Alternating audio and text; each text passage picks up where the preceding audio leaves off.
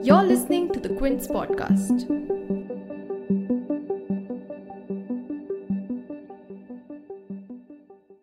ये जो यूपी है ना, यहाँ चुनाव बड़ा दिलचस्प होता जा रहा है। डिप्टी सीएम केशव प्रसाद मौर्य ने नॉमिनेशन फ़ाइल किया है। 300 सीटों पर जीतने का दावा है। लेकिन सियासी हलकों में चर्चा है कि उनकी सिराथू सीट ही खतरे में है। इस खबर में कितना दम है इसका एनालिसिस करेंगे। लेकिन पहले ये जानेंगे कि कहीं केशव प्रसाद मौर्य के ज़रिए ओबीसी वोटर में कोई नैरेटिव तो सेट नहीं किया जा रहा। आज के इस एपिसोड में पूर्वांचल में क्या चल रहा है, इस पर बात करेंगे। Lights action politics UP elections में क्या बड़ा हो रहा है? जो हो रहा है, उसका मतलब क्या है? यूपी को जानने वाले एक्सपर्ट्स को सुनिए प्रतीक वाघमारे के साथ। क्विंट हिंदी की इस नई पॉडकास्ट सीरीज़ में ये जो यूपी है ना। जनेश्वर मिश्र कहते थे कि उत्तर प्रदेश को बादशाहत की बीमारी लग गई है। वह अपने बारे में नहीं, सिर्फ़ देश के बारे में और प्रधानमंत्री बनाने के बारे में सोचता है। लेकिन यही पूर्वांचल है जिसने उत्तर प्रदेश को 2017 में उप मुख्यमंत्री दिया। केशव प्रसाद मौर्य 2012 में पहली बार सिराथू सीट पर जीते और तब से इस सीट पर उनका दमखम है। इनके खिलाफ समाजवादी पार्टी ने अपना दल से पल्लवी पटेल को टिकट दिया है। उधर केंद्रीय मंत्री अमित शाह ने आज गाजियाबाद के लोनी में जनसभा की। उन्होंने कहा कि हमने कहा था कि 2017 में पूर्ण बहुमत की सरकार बनेगी तो यूपी से माफियाओं का नामो निशान खत्म कर देंगे। अब आप बताओ, आज़म खान कहाँ है? अतीक अहमद कहाँ है? मुख्तार अंसारी कहाँ है? वहीं लंबे समय बाद एक्टिव हुई मायावती ने भी गाजियाबाद में रैली की है। उन्होंने कहा कि तीनों पार्टियाँ रोज़गार देने में फेल रही है। इसके चलते प्रदेश से पलायन बढ़ा है। लोग दूसरे राज्यों में जाकर रोज़गार ढूंढ रहे हैं। मेरी सरकार के दौरान ही पलायन रुका था। अब आज ही केशव प्रसाद मौर्य ने अपना नामांकन भर दिया है। लेकिन सवाल है पूर्वांचल में ओबीसी वोट को लेकर।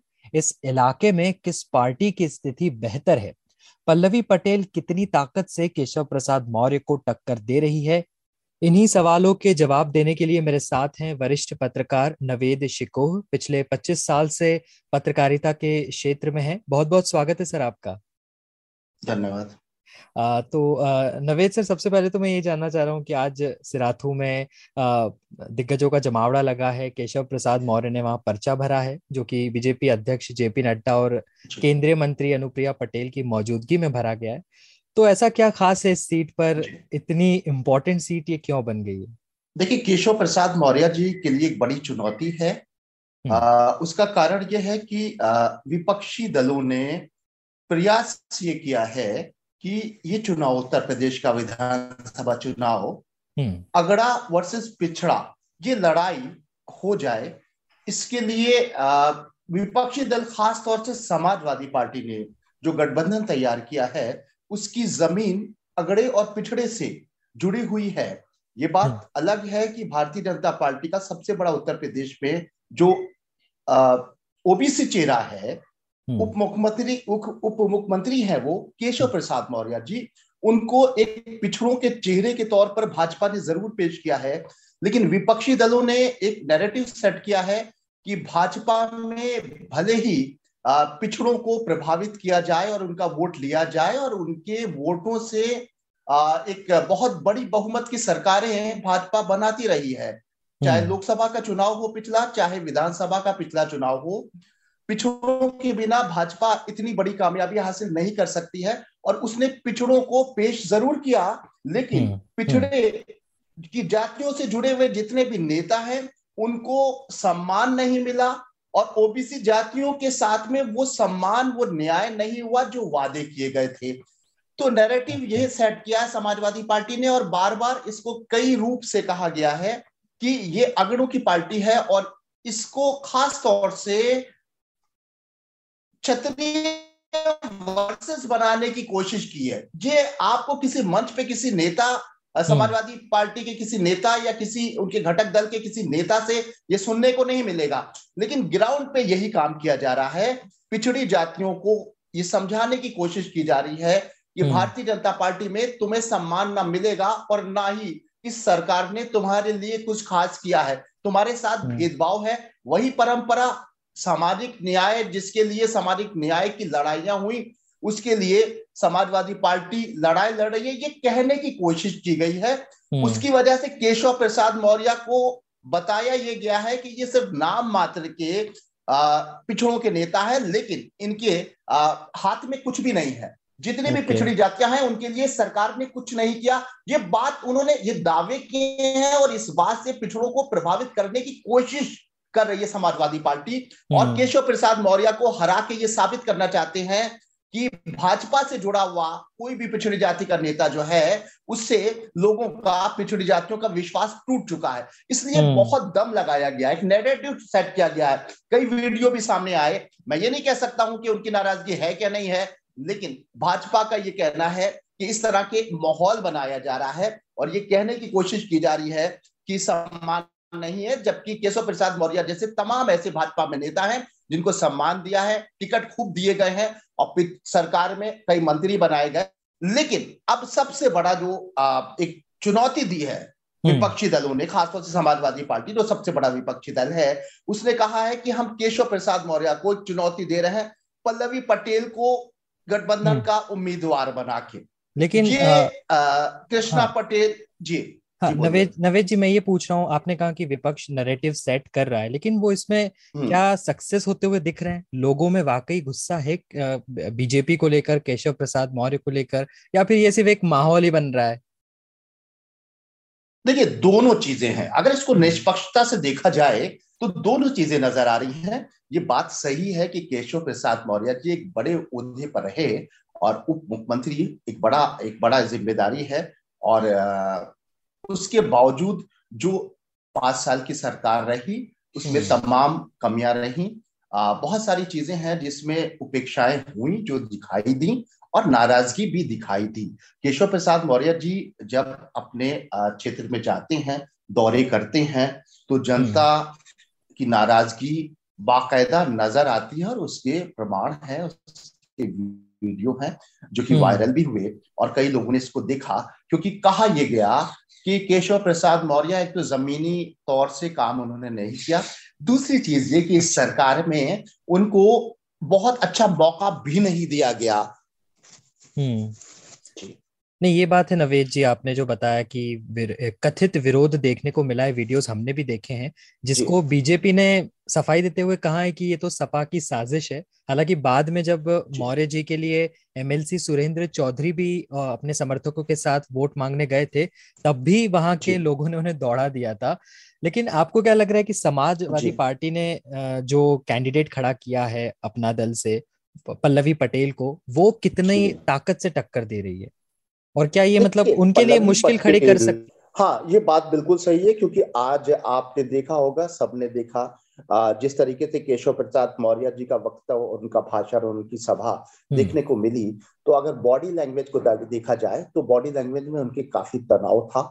और बहुत ज़्यादा अपने समर्थकों और अपने कार्यकर्ताओं के आगे वो गिड़गिड़ाते हुए नज़र आ रहे थे। उनकी लैंग्वेज पर अगर गौर करिए तो लग रहा था कि अब ये कहा तो नहीं लेकिन उनकी बॉडी लैंग्वेज से और इनकी जो कहने का अंदाज था उसमें लग रहा था कि वो ये कहने की कोशिश कर रहे हैं कि हमारी इज़्ज़त अब तुम्हारे हाथ में है हम्म। और जिस तरीके से उनका वक्तव्य है उससे ये साफ़ नज़र आ रहा है कि वो काफ़ी दबाव में है और पल्लवी पटेल एक कैंडिडेट मज़बूत कैंडिडेट इसलिए कही जाएँगी क्योंकि हम्म। उनकी सिरातु जो विधानसभा सीट है वहाँ पर पिछड़ों का एक वर्चस्व है okay. और वहाँ पर कुर्मियों की भी एक बड़ी संख्या है hmm. और पल्लवी पटेल जी जो है अपना दल जो उनकी माता जी का कृष्णा पटेल जी का है hmm. वो उनकी एक मज़बूत कैंडिडेट है और एक चीज़ और है कि जो आ, उनकी जो बहन का है जो गठबंधन के साथ है बीजेपी के साथ में.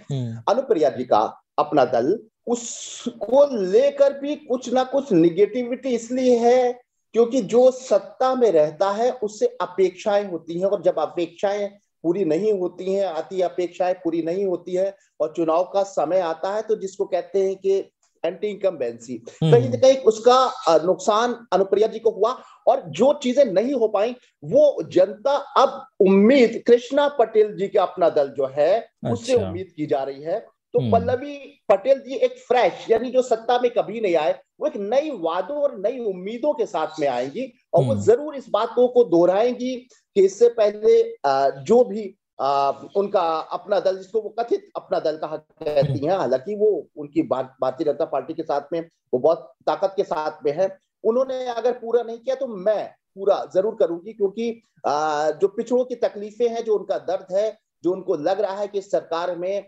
उनको कोई वैल्यू नहीं मिली उनके काम नहीं हुए और हम्म। कहीं ना कहीं एक बात को बड़ा अंदर ही अंदर ग्राउंड में फैलाने की कोशिश विपक्ष कर रहा है उसका अपना ये एक साजिश भी कह सकते हैं चुनावी चाल भी कह सकते हैं कोई भी शब्द हम्म। इस्तेमाल कर सकते हैं हम्म। जिसमें कोशिश की जा रही है कि यहाँ पर सिर्फ़ क्षत्रियों का वर्चस्व रहा और इस वर्चस्व के आगे जब ब्राह्मणों की नहीं चली तो पिछड़ों की कैसे चलेगी? ये नैरेटिव सेट किया जा रहा है इसमें सच्चाई क्या है और क्या इसमें हम्म। झूठ है क्या सच है ये जनता खुद इसको तय करेगी। ओके। थोड़ा डिटेल में इस सीट को लेकर जातीय समीकरण क्या है ये थोड़ा समझना चाहेंगे। देखिए जातीय समीकरण ये बात बिल्कुल तय है कि यहाँ पर पिछड़ों का एक बहुत बड़ी संख्या है और करीब 50 परसेंट से ज़्यादा पिछड़े हम्म। के लोग हैं। जनता है वोटर्स है कुर्मियों की एक बहुत बड़ी संख्या है पटेल वहाँ पर हैं। ऐसे में आ, मैं समझता हूँ कि इसीलिए भारतीय जनता पार्टी ने आ, भी ये सीट केशव प्रसाद मौर्य जी को दी और वहाँ से आ, इस बात का ऐलान किया गया कि सबका साथ सबका विकास। हम सारी जातियों को और सारे धर्मों को एक समान समझते हैं। उस ज़मीन पर एक उत्तर प्रदेश का ये एक ऐसी विधानसभा सीट रही है जहाँ पर एक जो जातियों का कॉकटेल है जातियों हम्म। के कॉकटेल का एक विश्वास भाजपा ने पैदा किया और वहाँ पर लोगों को रिझाने के लिए और ये बात ज़ाहिर करने के लिए कि ये जो नैरेटिव है विपक्षी दलों का जहाँ पर एक सामाजिक न्याय की बात ये करते हैं ये केवल ढोंग है ये झूठ है भारतीय जनता पार्टी ही एक ऐसी पार्टी है जहाँ पर सभी जातियों को क्योंकि यहाँ पर बहुत सारी छोटी छोटी जातियों का एक बहुत बड़ी संख्या है और जो हम्म। निर्णायक है और okay. उनको वहाँ से अगर आ, हम प्रभावित करते हैं तो और अन्य आसपास की सीटों पर भी इसका प्रभाव जाता है क्योंकि आज जैसा कि नज़र आया और इससे पहले भी चुनाव में नज़र आया कि भारतीय जनता पार्टी के बड़े नेता वहाँ पर आते हैं और एक हम्म। संदेश देते हैं कि हमारे क्या अगड़ा पिछड़ा कुछ भी नहीं है हिंदुत्व की बात भी करते हैं एक होने की बात भी करते हैं और ये हम्म। बात भी करते रहते हैं कि यहाँ पर साजिशों के तहत हिंदुत्व को नुकसान पहुँचाने के लिए और सनातनियों को अलग अलग जातियों में बांटने की जो साजिश की गई है उसको फेल करिए और सब हिंदू एक हो जाइए और हिंदुत्व को आगे बढ़ाइए इस तरह के मैसेज जो है कहीं ना कहीं अगर कन्वे हो जाते हैं और तमाम लोगों को ये प्रभावित करते हैं तो फिर ये जो सामाजिक के समीकरण है और जो सामाजिक न्याय है वो कहीं ना कहीं धराशायी हो जाती है लेकिन हम्म। इस चुनाव में कहीं ना कहीं जातियों की लड़ाई कहीं ना कहीं ताकत बन के उभर रही है और कहीं ना कहीं भारतीय जनता पार्टी की जो एक मतलब हिंदुत्व का जो मुद्दा है वो कहीं कुछ फीका नज़र आ रहा है। ओके। खैर जो चुनाव के नतीजे हैं वो 10 मार्च को आने वाले लेकिन एक वो सर जो चाय की टपरी पे सवाल पूछे जाते हैं कि यूपी में क्या चल रहा है तो मैं पूर्वांचल को लेकर आपसे पूछना चाहता हूँ यहाँ पे क्या स्थिति है? कौन आगे कौन पीछे? है बीजेपी किस स्थिति पे खड़ी है? क्या मामला है पूर्वांचल का? आपकी नज़र। देखिए पूर्वांचल जी पूर्वांचल एक बहुत ही महत्वपूर्ण उत्तर प्रदेश में निर्णायक रहता है। पूर्वान ये और ये आपका पश्चिमी उत्तर प्रदेश। ये दो जगह जगहें ऐसी हैं जहाँ पर विपक्ष ने मज़बूत जाल बिछा के रखा है।